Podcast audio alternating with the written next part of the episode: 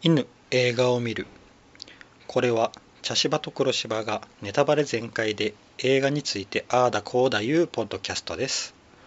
まだ映画をご覧になっていない方はご注意ください。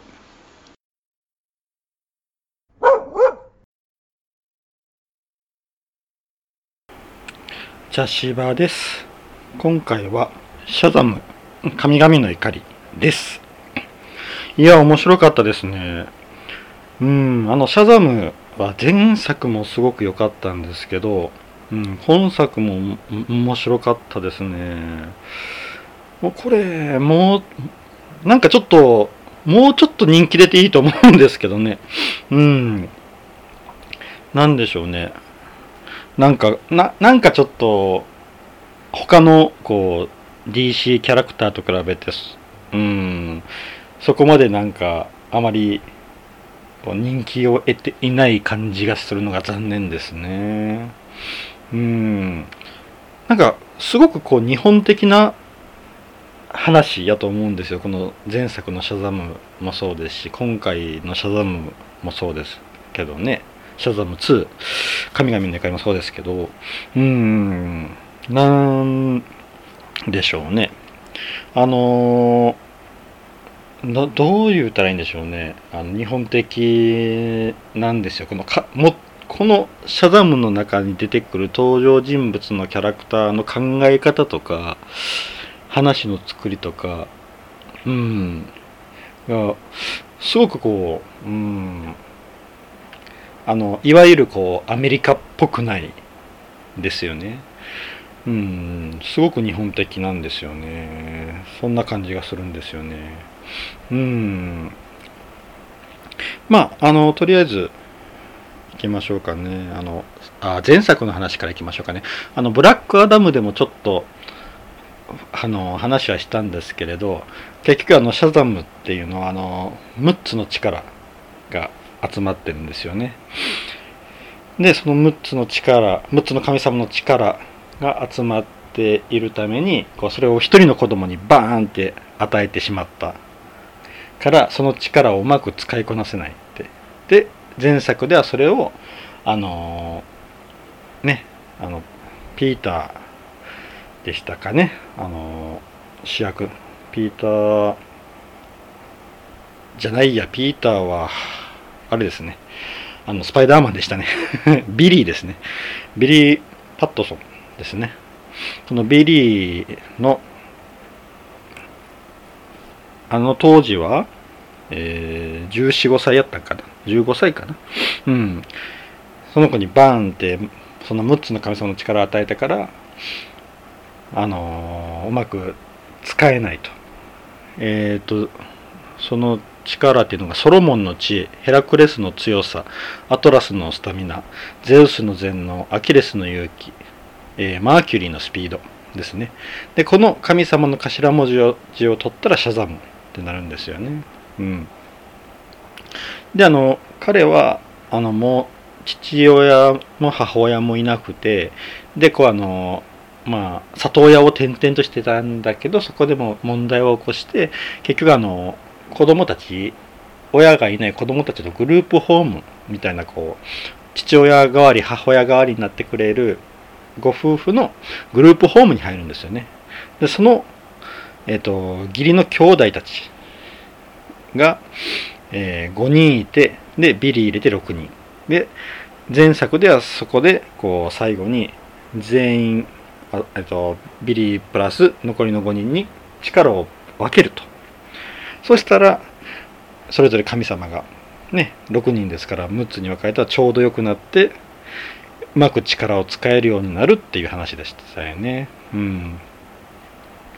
だからあのね。あの最近よく多いあの家族の物語ですよね。あの、えー、血のつながっていない家族の物語ですよね。うん。で今回なんですけどそこから3年経ってるんですよね。うん。でもビリーも18歳になってると。うん。で、えー、今回はあのー、前作前回であのビリーがまあ、シャダムが追ってしまった あの杖、あの杖が、まあ、あの、盗まれるところが始まると。うん。で、その杖を盗みに来たのが、あの、あれですよね。アトラスの娘たちでしたかね。うん。でしたね。アトラスの三姉妹ですよね。うん。まあ、これが、あの、豪華でね、あの、長女になるかな？一番上のヘスペラがヘレン・ミレン。で、まあ、真ん中カリプソがルーシー・リュウで、えっ、ー、と一番下がレイチェル・ゼグラー。でなかなかすごい キャスティングで。あのルーシー・リュウがびっくりしましたね。うん。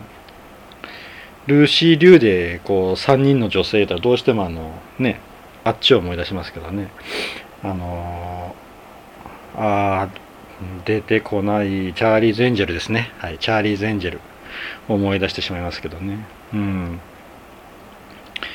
まあ、この3姉妹が敵になると、うん、いう話なんですけど、うん。まあ、これが、あの、なかなかあの杖を取り返すんですよ、博物館で。で、そこで、あのそのルーシー・リュウが演じるえー、じゃカリプソカリプソが使う技っていうのが僕割となんかゾッとしましてねあのこう警備員の耳耳元でカオスを放てってささやくんですよねそしたらそれが、えー、それで顔がブワーッと変形してこう目の周りが黒くなってこうなんか人を襲うんですよ。でそのパッと人を襲ってまた耳元でカオスを放てっていうんですよね。そしたらまた言われた方がまた顔がブワーって変わって目の周りが黒くなってでそれがどんどんどんどん連鎖していくと。うん。まるであのゾンビに噛まれたみたいな感じですよね。それがこう耳元でささやくっていうもっと簡単な方法ですからどんどんどんどん広がっていくとで最後なんかあの石像を壊してその石像でこう人間を固めてしまうっていうね。うん。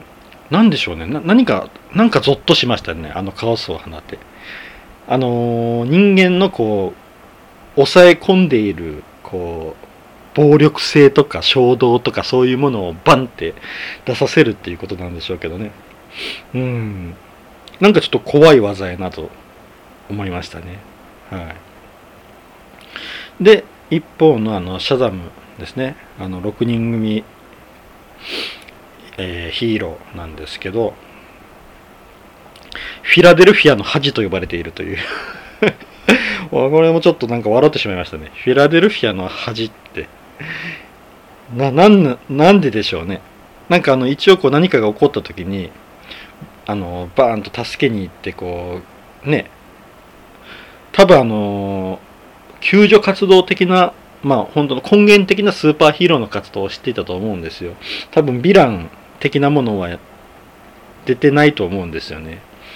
だけどそれをしているのにフィラデルフィアの恥と呼ばれてしまうっていうのは何なんでしょうね。あの他のヒーローと比べられてしまうんですかね。あのバットマンとかスーパーマンとか。うん。ワンダーウーマンとかね。うん。なんかかわいそうやな。なんかこう、救助して恥って呼ばれるってなんかすげえかわいそうやなって思いましたよね。うん。で、あの、ちょっとあの、衣装ですよね。衣装であの、ちょっと変更点ありましたね。あの、前の、前作のシャザムでは、あの、フードがついてたんですよ、シャザム。後ろに。そのフードがなくなってましたね。うん。あれも、やっぱちょっとこう、デザイン的に変えたんでしょうかね。うん。で、あの、まあどうでもいい話なんですけどあの一人あのえー、ユージーンでしたかねあのアジア系の男の子がおってでこうあのそれもヒーローになってアジア系のヒーローにの男の子のヒーローになるんですけどその、えーと、ヒーローになった時のそのユージーンがなんかちょっと顔が粗品に あの霜降り明星の粗品にちょっと似ていてなんかあ粗品じゃと思いながら見てしまいましたね。うん。でまああのまあそんなことはどうでもいいんですけどあのーさアトラスの娘たちですよね。彼女たちが来た理由っていうのがなんか偉いなんでしょう。なんか不思議でしたよね。あの神々が人間を奴隷のように扱っていてまあねこう力が強いこう魔術みたいなものが使えますからし圧倒的な力があるからこう人間を奴隷のように使っていたんですけどその人間の方に反逆を起こされてでそれであの、まあ、人間の魔術師ですよね。そっちの方かにあの力を奪われると。それがあのさっき言ったあの6つの力ですよね。あの杖。今回あのまあねよく出てくる杖ですよね。あの杖によってこうその6つの力を吸われてでその神の神様が住んでいるところをこうブワーンとこう囲って出れないようにして閉じ込めてでそのそれはあの7人の魔術師が持っていたと。その神を。神から奪った力を。だから神様側からしたらあのー勝手に力を奪われて勝手に逃げられてしまったっていう状況やったんですよね。うん、でこのこの物語ですよね。あのアメリカってやっぱこう何らかの宗教に入っていて神様こう一つの神様をこう崇めているっていう国民じゃないですか。うん、その宗教そういう宗教が根付いているところにこの話あの神様が人間に反乱を起こされて力を奪われてしかも閉じ込められてでその神様がその人間側に力を取り返しに来るっていう話って受け入れられるのかなってちょっと思ったんですよねだからあの何でしょうその宗教がの位置づけが曖昧な日本やったらまだわかるんですよ。こういう話が作られていうのは。うん、ただこれがこの DC コミックスだからこその自由さなんですかね。でもこの話がアメリカでこう作られて映画として。っていうのがちょっとこうへーってなんか面白いなって思いながら見たんですよね。なんかあのねあのやっぱこうアメリカは宗教が根付いているからこう神様って絶対的なものみたいな感じが僕の中にはあるんですよ。でものすごくこうあのねえっ、ー、と神様を拝むし崇めるしっていうのがすごくあるんでうん。で、あの、まあ、神様といえば、あの、マイティー・ソー、バーベルの方にマイティマイティー・ソーってあるんですけど、あれは、もう、あの、ね、悪い神様といい神様ってあって、で、その、まあ、あの、ね、ソーがいい神様で、そこで神様同士でバッコンバッコンやってるからいいいいのかなって思うんですけど、アトラスってそんなに、やっぱこのあの、シャザムの元になるぐらいの、ね、力の元になるぐらいの神様だからそうそう悪いキャラクター付けされている神様じゃないと思うんですよね。うんねだからすごくあの不思議やったんですよね。うん、あのえっ、ー、と宋の弟ですよね。あのマイティー・ソーの弟。えっ、とあれは何でしたかね。あのソーの弟ロキだ。ロキはあのいたずらの神様なんですよね。だからあのまだわかるんですよ。あのああいうこうなんかちょっと怒らせるようなことをやるっていうのはわかるんですよね。あのちなみにあのジム・キャリーのマスクあの緑のマスクをつけてこう変なキャラクターになってしまう。あれもあのロキのマスクですからね。あれで変身する姿っていうのはロキなんですよね。だからいたずらをガンガンやってしまうっていうおどけてっていうキャラクターなんですけどね、うん、だからこのこのシャザム神々の怒りの物語に関してすごくへーってちょっと、うん、面白いなって思いましたね。うん。であのまああのあとドラゴンですね。ドラゴン。まあラドン。ラドン言うたらどうしてもあのゴジラの方に出てきたのラドンを思い浮かべてしまうんですけど。まああのアメリカ型のあの羽がある竜ですよね。うん。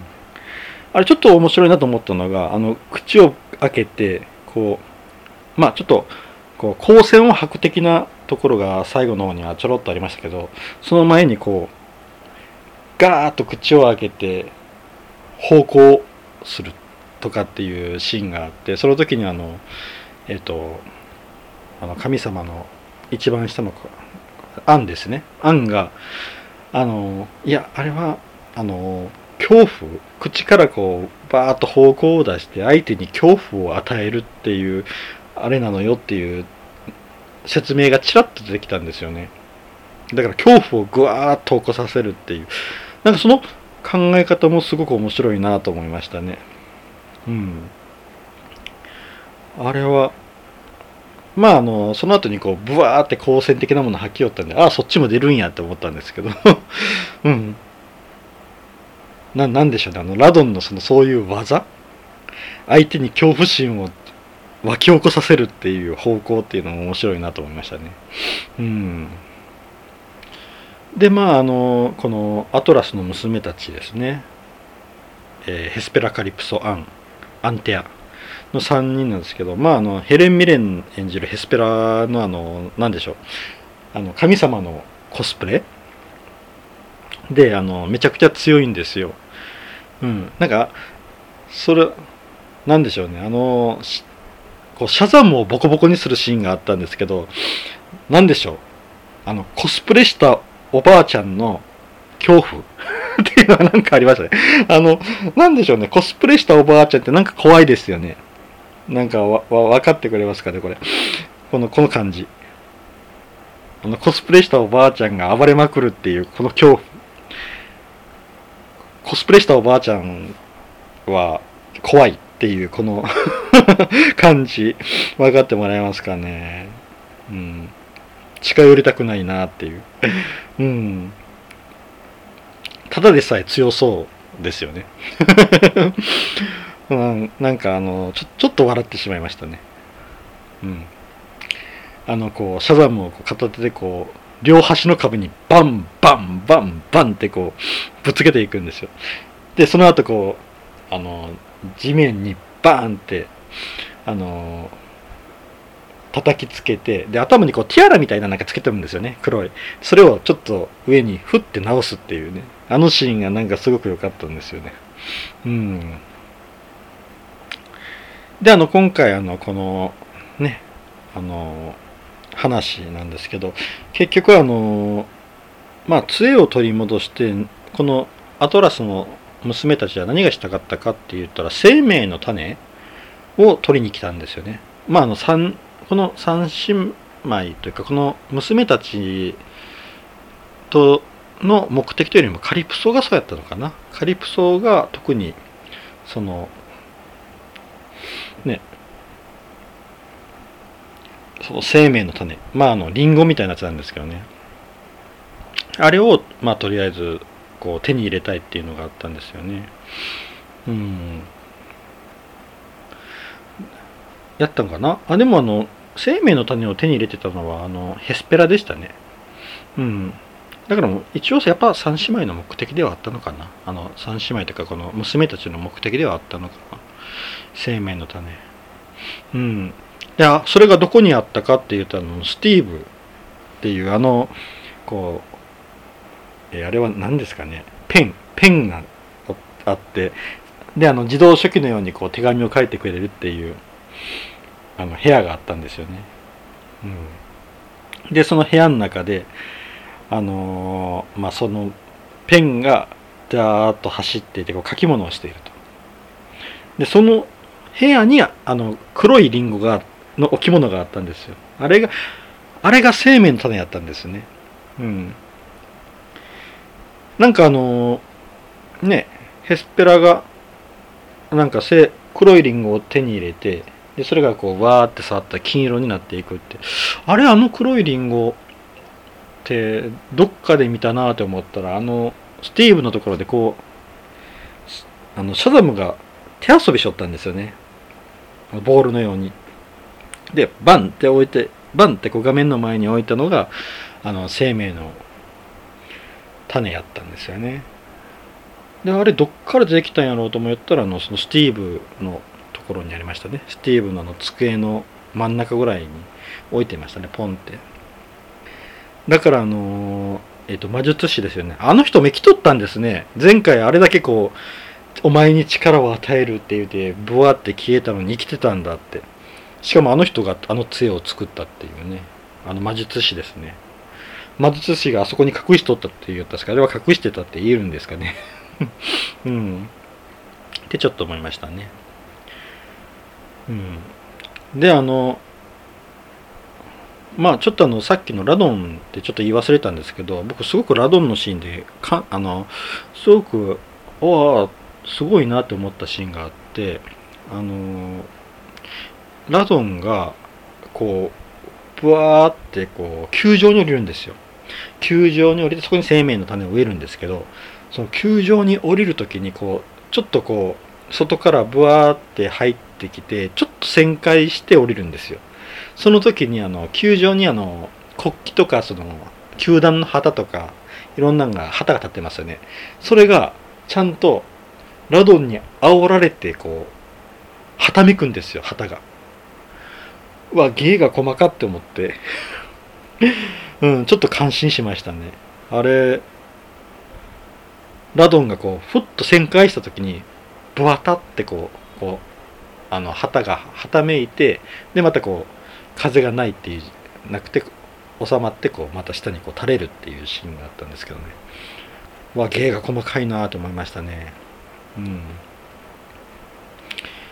んでまあここから佳境に入っていくんですけどまああのねあのビリービリー以外がみんなちょっとこう力を取られてしまうんですよね。うん。であのまあビリーだけが力を持っている状態になってで最後の戦いに入っていくんですけど、うん、でそこであのビリーがなぜこう魔術師に選ばれたのかあの前作でこの魔術師は誰かを誰をあのシャザムにするかっていうのをすごく選別しよったんですよね。であの前作でこうあのみんながこう何人もがその魔術師魔術師のもとに行ってで結局不合格って戻されてっていう体験をしているってそれをこうなんかこうあの調べよるチームがあってであの前作の敵っていうのがその敵も一回その魔術師のところに行ったんだけれどこう誘惑あのですよね。あのあれは7つの大罪を模した悪魔ですよね。あれにの誘惑に負けてであのシャザムになれなかったってやつが最後の敵やったんですけど、うん、その何人も何人も落ちたそのシャザムの試験になぜビリーが受かったのかっていうのがまあ明かされるというかあれになるんですよね。うん、魔術師が言うにはもうあの君はあの頭は良くないと。だけど心は賢くてやるべきことを知っているっていうのがいう話をするんですよね。うん、であの心は賢くやるべきことを知っている。まあその前にあのえー、あれは誰でしたかね。あのえー、お姉さんです。お姉さんじゃないか、えー、と妹なのか。あのメアリーだ。メアリーですよね。うん。このメアリーがあのバーッと、えー、生命の種を持って逃げると。でラドンを引きつけるっていう役をやってでずっと上空上空に上がっていくんやけどそこでこう力を奪われて人間に戻って落ちてくると。で生命の種も落ちてくるって。いうシーンがあるんですよね。でそこでビリーがパッと見てあの右側には生命の種が落ちている。左手には左側にはメアリーが落ちてきている。じゃあどっちを救うかって言ったらもうメアリーの方にねを救いに行くっていうシーンがあってからのそれだからうん。ああそうだねってなるんですよね。ちなみにこのメアリーだけがあの変身後と変身前が同じ役者さんグレース・キャロライン・カリーさんが演じてるんですよね。うん。あの他のね子供たちは別の人が演じてるんですけどこのメアリーだけはあの変身前変身後同じ人やったっていうあれでしたね。うん。まあそのメアリーを助けるシーンがあってからのあの魔術師の言葉だから余計説得力があるんですよね。心は賢くやるべきことをしていると。うん。であの今回あのビリーが一つ悩みがあってそれが何かって言ったら18歳になってから援助を受けれない。だからまああのねそのグループホームにいてもこう結局うん。あの余計な世話をかけるさせるだけになってしまうんですよね。だから出ていかなければいけないみたいなことを考えてよったんですよね。うん。でもあの今回あのお父さんとお母さんにも全部話をしてあの自分たちがこのフィラデルフィアの恥だということをお話ししてでそこでも最後の戦いに行く前にあのお母さんとがねあなたは最高の息子だわって言ってこうハグをするって。でその後にあの大好きだママって言うんですよね。でそこでも初めてこうビリーは初めてあの義理のお母さんのことをママって呼ぶんですよね。うんあそこも良かったですよね。あの初めにちょっとこうねあのー、最初一番最初のシーンでこの6人が出ていく時にあのー、橋の事件ですよね。橋の事件の時に出ていく時にこうみんなが「行ってきますママママ」ってこう寄るんですけどあのビリーだけが名前で呼ぶんですよね。でこの今言ったハグのシーンで初めてママというというねうんあれがありましたね。であのあちょっとさっきのスティーブあのふえっ、ー、とペンのスティーブのとこなんですけどあそこであのねあの一つスティーブのができることがあって手紙を書いてその手紙の紙が折られて鳥になって飛んで相手のとこに行くっていうのがあるんですけどあれも折り紙やったんですよ。あれもあったからすごく日本的だなってちょっと思ったのかもしれませんね。うん。であともうあの日本的やなと思ったのは最後にあのねえー、捨て身で命を捨てて相手を倒すっていうところですよね。これってあの割とあのアメコミでありそうでないんですよね。これあったのってあのエンドゲームアベンジャーズエンドゲーム、うん、ぐらいかな。他にありますかね。命を懸けて相手をっていうようなのってないですよね。僕これってものすごくあの日本的な考えだなって思ってる部分があってそれはやっぱりあのねあのどうしてもあの特攻隊が思い浮かんでしまうからなんですけどこれうんだからこういう手法をあのねヒーロー映画で使うっていうのがすごくうんびっくりしたんですよね。うんだから最初に言ったの日本的なストーリーやなって思ったっていうのもあるんですよね。うん。ねあの結局あのね命を懸けて一人で突っ込んでいって相手を倒してでビリーは亡くなってしまうっていうね。うん。でそっからまああのビリーのお墓ができてでそこでこうあのね。でここはあの元に戻るのってあのまあちょっとドームで囲まれて爆発したところがありますからね。戻るのって言われたらあの魔術師が「いやもうこの世には神はいないから」って。そうですよね。あのこの物語このストーリーだったら神様はえっ、ー、ともう力を取られてで神様の世界で閉じ込められている。まああのこのねアトラスの娘たちが出てきた行くとはそこはもうあのあそうか。あのサダムが杖を壊したから閉じ込められている状態ではないんですよね。だけどその神様もあの力を取られているっていう状態ででさらにこうアトラスの娘たちをねあの一番上のねヘスペラは結局亡くなったしまあ最後協力してくれたんだけど亡くなったしカリプソもあの爆発で亡くなったしでアンテアはね人間になったわけですからね、まあ、神様はいないって言うたらそこでワンダーウーマンが現れると。でこれがまたあのうまいなと思ったのがあの最初にあのねあのビリーの夢の中でワンダーウーマン一回出てきてるんですよね。しかもそれがあの後ろ姿なんですよ。でこっち向いてる時はもう首から下しか映さないんですよね。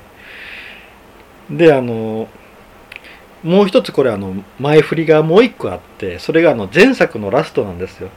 前作のラストあのねあのジェイソン友達のジェイソン友達というかまああのね同じ仲間のジェイソンがあのシャザムとヒーローと友達なんだって言って言うたんやけど結局あのビリーと喧嘩していて で現れなくてもいじめられている状態になってしまったと。でそのラストにビリーがあのシャザムの格好でやってきてで今日は友達を連れてきたんだって言ったらスーパーマン首から下のスーパーマンが入ってくるっていうのでさ、えー、エンドやったんですよね。前作が。そっからのネタ振りだからあの結局ねあああの今までこう演じている人たちは出てこないんだなって思いよってのあのガルガドット演じるワンダーウーマンが出てきたからおおってずっと立ってしまいましたね。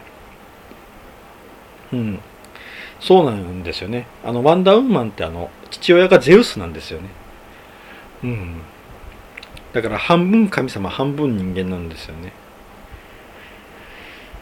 でそのワンダーウーマンが杖を使ってでそこの血を元に戻すと。うん。でそうしたらあのビリーも生き返ったということですよね。うん。まああのうん。なんやろう。なんかすごくいいエンドでしたね。うん。なんでしょうなんかあのまるっと収まったっていう。あのうん。やっぱりあのねこのままシャザムがなくなってしまったらブラックアダムどうするんって思った 思っちゃったりしたんですけど。うん。でもなんだろう最後にこうバッドエンドからのハッピーエンドの転換は気持ちよかったですね。うん。まああの何でもありな部分ありますからね。ヒーロー映画って。うん。ですよね。あのワンダーウーマンは良かったですね。うん。まああのなんでしょう。このシャザムってあとうん。もう一個思ったのがすごく日本的やなって思ったのがあの子供がヒーローになるっていうあれなんですよ。あのやっぱりこうアメコミっていうのは最年少のヒーローって誰になるのかな？あのやっぱスパイダーマンなんですかね？でもスパイダーマンでも高校生ですもんね。あのピーター・パーカーですね。あの日本の漫画ってあのパーマンとかでも小学生やしドラえもんまあまあ藤子不二雄さんのやっぱ藤子不二雄先生の影響が強いんですけど小学生とかあの子供らが子供がヒーローになるっていう話が結構あるんですよね。うん。まあ僕はあのパーマン大好きだったで、パーマンが思い浮かぶんですけど、あのね、あのヘルメットつけて、マントつけて、あの胸のバッジをつけたら、あれだけでヒーローになれるっていう、あの憧れっていうのはものすごくあったんですよ。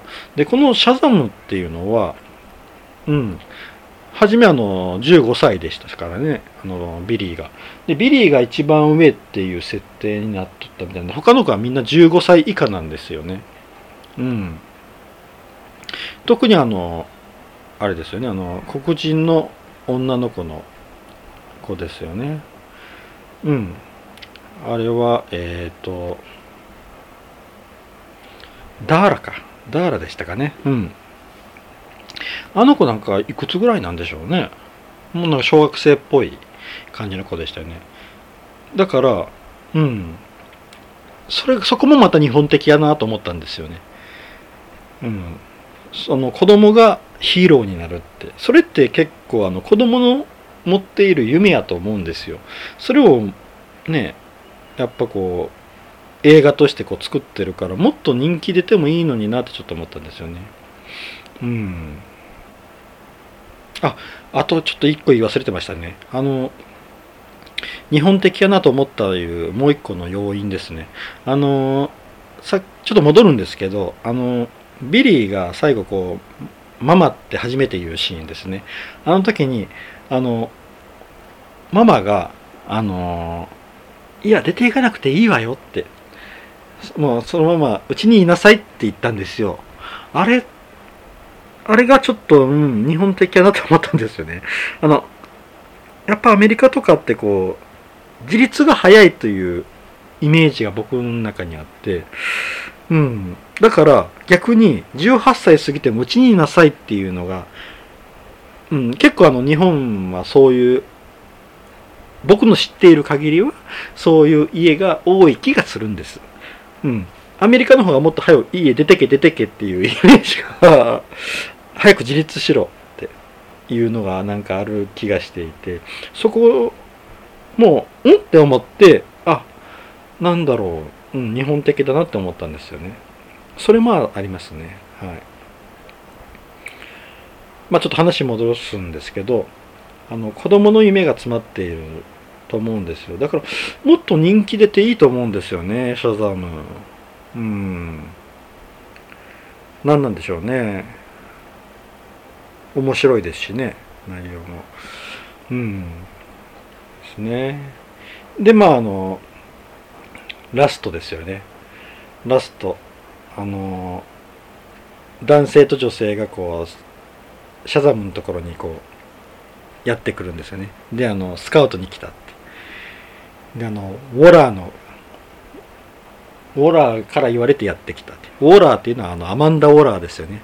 あのスーサイドスクワッドにできたあのあの黒人女性のあの上司ですよね。あの人ですよね。で、あの、ブラックアダムにもちらっと名前は出てましたね、ウォラーって。うん。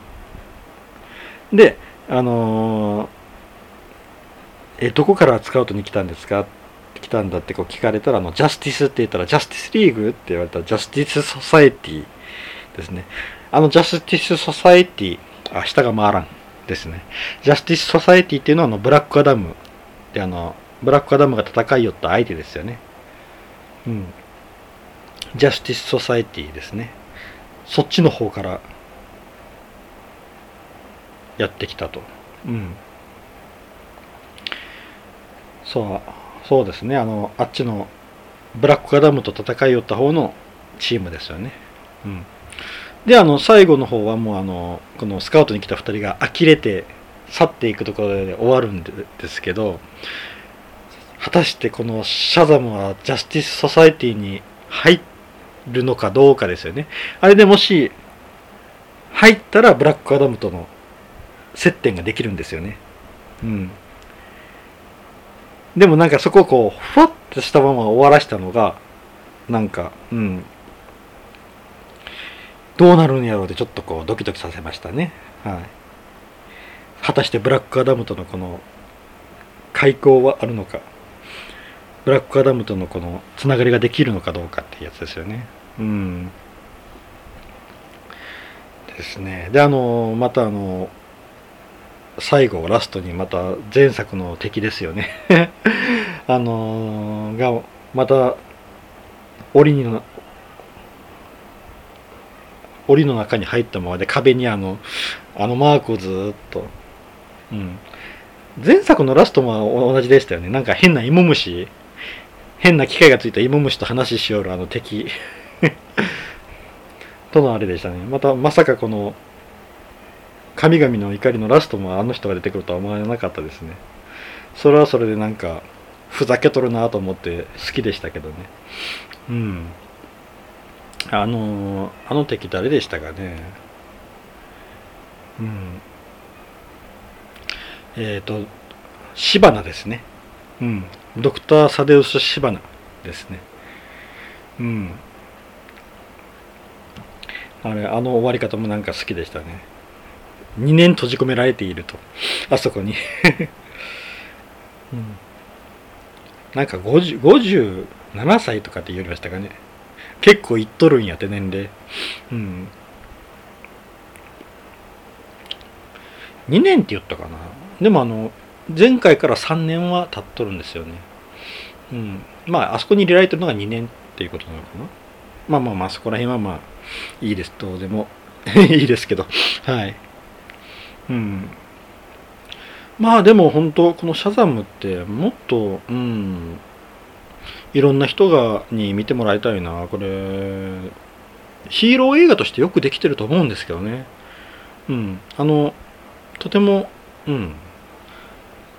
古古き良き日本のヒーロー作品を踏襲しているような感じをしかしますけどね。うん。まあ続編があるのかな？続編続編あったらまた見たいですね。うん。個人的にはとても好きな作品でした。はい以上です。ありがとうございました。